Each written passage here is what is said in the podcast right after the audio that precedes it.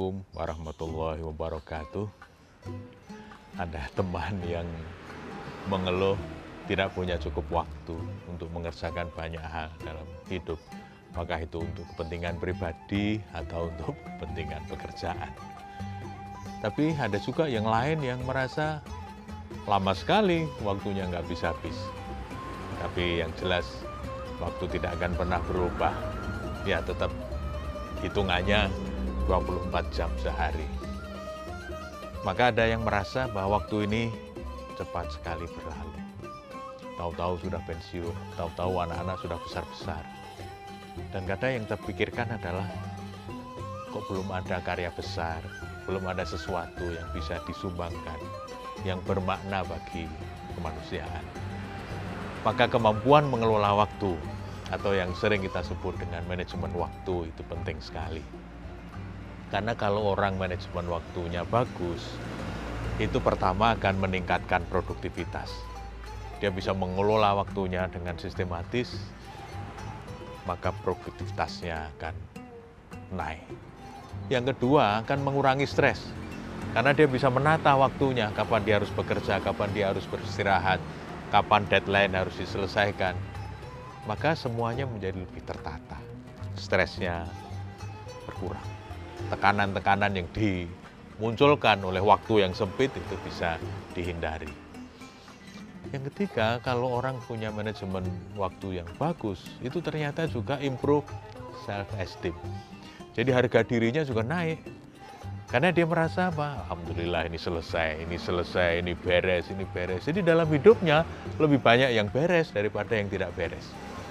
Berbeda dengan sahabat yang manajemen waktunya jelek, Tahu-tahu lewat, tugas nggak selesai. Tahu-tahu ini belum dikerjakan, janji tidak ditepati.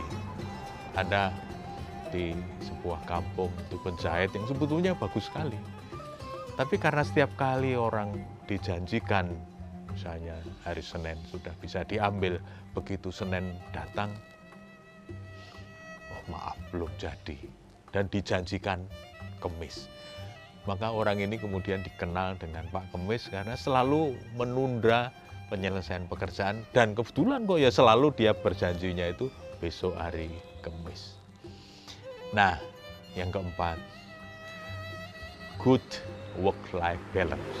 Jadi kalau orang itu bisa mengelola waktunya dengan baik, maka dia bisa menyeimbangkan waktu untuk bekerja dan waktu untuk menikmati hidup bersama keluarga. Karena kalau orang cara mengelolanya tidak bagus, kadang-kadang ada yang kehabisan waktu untuk kerja, sehingga keluarga merasa ditinggalkan. Anak-anak merasa kehilangan perhatian dari orang tua yang begitu sibuk bekerja. Atau sebaliknya, karena mementingkan keluarga, lalu pekerjaannya tidak berkembang. Nah, yang bagus adalah work-life balance. Antara bekerja dan mengurus hidup berkeluarga itu harus seimbang. Maka betul Allah memperingatkan kita wal asri innal insana lafi khusr. Hanya orang demi waktu. Jadi yang jadi persoalan itu memang waktu. Bagaimana kita memanfaatkan waktu dengan baik.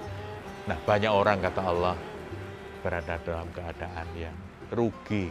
Sayang waktunya terbuang percuma. Maka Rasulullah menegaskan dalam riwayat Tirmidzi dan yang lain-lain dari Abu Hurairah min husni islamil mar'i tarbuhu malayani. Di antara tanda kebagusan keislaman seseorang itu adalah tarkuhu malayani. Meninggalkan hal-hal yang tidak bermanfaat. Ya tidak bermanfaat dalam konteks tujuan hidupnya. Kalau dia berdoa Rabbana atina fid dunya hasanah wa fil akhirati hasanah wa qina adzabannar. Dia minta hidup yang baik di dunia, minta hidup yang baik di akhirat dan dijauhkan dari siksa neraka mestinya semua daya upaya difokuskan pada bagaimana agar hidup kita di dunia baik, apalagi nanti di akhirat harus lebih baik. Nah, maka ada beberapa langkah yang namanya juga manajemen. Maka sebetulnya polanya sederhana. PDC, plan, do, check. Ada faktor perencanaan, ada faktor pelaksanaan, dan ada faktor monitoring atau evaluasi. Jadi yang pertama, waktu itu kita rencanakan betul, planningnya harus jelas. Misalnya kuliah, mau selesai berapa lama. Setelah itu lalu apa, kapan. Jadi tata kalanya diatur semikian rupa. Isi kegiatannya apa saja itu yang pertama. Planning. Yang kedua adalah kita tentukan dari rencana ini kan tentu ada tujuan-tujuan. Itu yang sering kita sebut dengan istilah goal setting. Jadi hidup kita ini mau kita bawa ke mana. Kita tentukan. Saya ingin berkarya atau berkarir di bidang ini. Saya ingin memberikan yang terbaik pada bidang yang saya tekuni. Direncanakan dan itu kapan. Lalu langkah-langkah untuk menuju ke sana itu apa saja. Nah itu yang kedua, goal setting. Nah yang ketiga, nah, setelah tahu tujuannya ke sana, nah ini soal fikih prioritas. Kita bikin prioritas, mana yang utama, yang menuju ke arah tujuan yang sudah menjadi cita-cita kita. Yang tidak menjadi prioritas utama, ya di nomor sekian kan. Kalau perlu ditinggalkan. Hal-hal yang tidak langsung berhubungan dengan tujuan yang sudah kita pilih bisa dikesampingkan. Itu yang disebut dengan prioritas.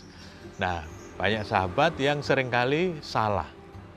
Salahnya begini, yang prioritas malah tidak dikerjakan, yang tidak prioritas malah diutamakan. Jadi kebalik-balik. Yang tidak penting malah diprioritaskan, yang penting malah di nomor sekian. Karena misalnya begitu. Maka merencanakan dengan prioritas-prioritas itu menjadi keharusan. Nah kemudian apa unsur pelaksanaannya? Do-nya itu apa? Doing-nya apa? Nah di sini yang disebut dengan self management. Karena waktu itu berkaitan dengan pemanfaatan kegiatan dan kita sendiri yang akan melakukan kegiatan-kegiatan itu dan dibantu dengan yang lain, maka coba kita kelola. Mana yang harus kita kerjakan sendiri, mana yang harus dibantu, mana yang harus didelegasikan kepada orang lain. Terkadang ada beberapa sahabat yang sulit sekali mendelegasikan pekerjaan atau tugas kepada orang lain. Maunya dikerjakan sendiri. Ya kalau semuanya dikerjakan sendiri pasti akan oh, perlu. Nah, maka mana yang penting yang harus kita kerjakan dan mana yang bisa dibantu oleh orang lain itu pentingnya self management. Kemudian karena kita ini punya potensi, punya sumber daya, maka doing yang kedua adalah kita kelola sumber daya pribadi kita. Kemampuan berpikir kita, perasaan kita, keterampilan kita, sumber-sumber yang kita miliki di rumah.